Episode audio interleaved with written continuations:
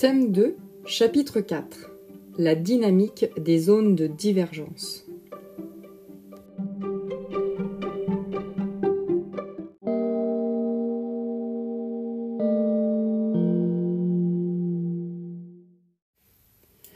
Nous allons déjà commencer par comprendre l'origine du magmatisme des dorsales. Lorsque deux plaques divergent, eh bien, il y aura des péridotites du manteau qui vont remonter. Ces péridotites sont chaudes, elles sont normalement en profondeur et là elles vont remonter. Cette remontée des péridotites, anormalement chaudes, vont provoquer un changement de pression pour ces roches, c'est-à-dire une diminution de la pression. Elles vont diminuer de pression, elles sont à une température de 1300 degrés, et bien ça, ça va provoquer leur fusion partielle.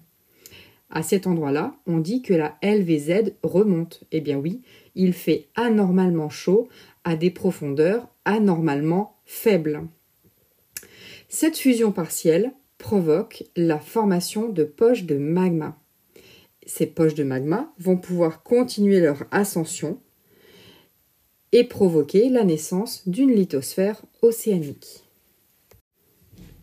Il existe trois types de dorsales, mais nous en détaillerons seulement deux.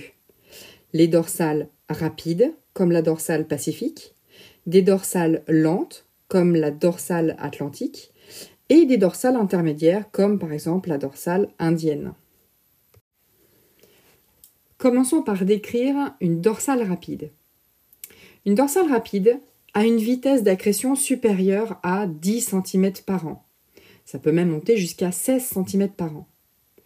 Lorsque la péridotite remonte, celle-ci est décompressée, entre en fusion partielle et permet la mise en place de la croûte océanique avec une structure bien organisée de basalte en coussin, de basalte en filon, puis de gabbro, selon la vitesse de refroidissement du magma.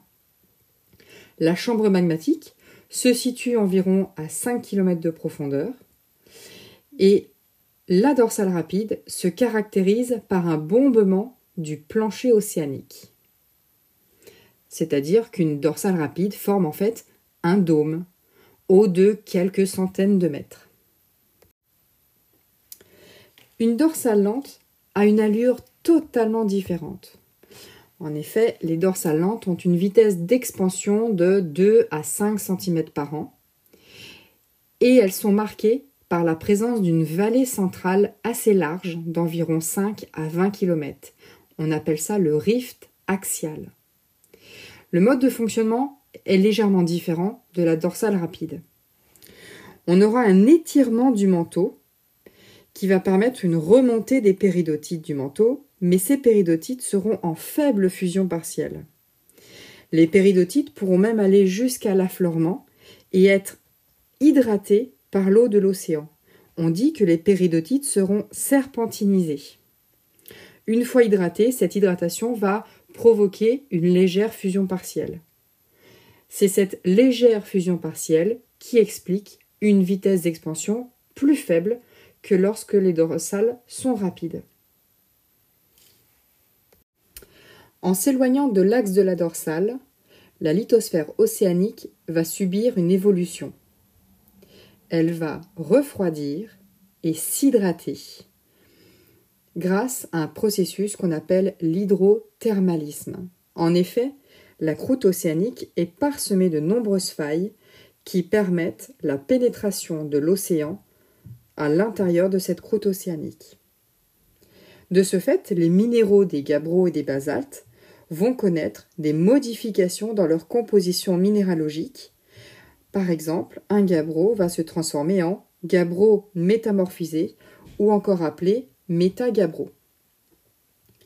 Cette lithosphère océanique va donc s'épaissir, augmenter en densité et donc va s'enfoncer.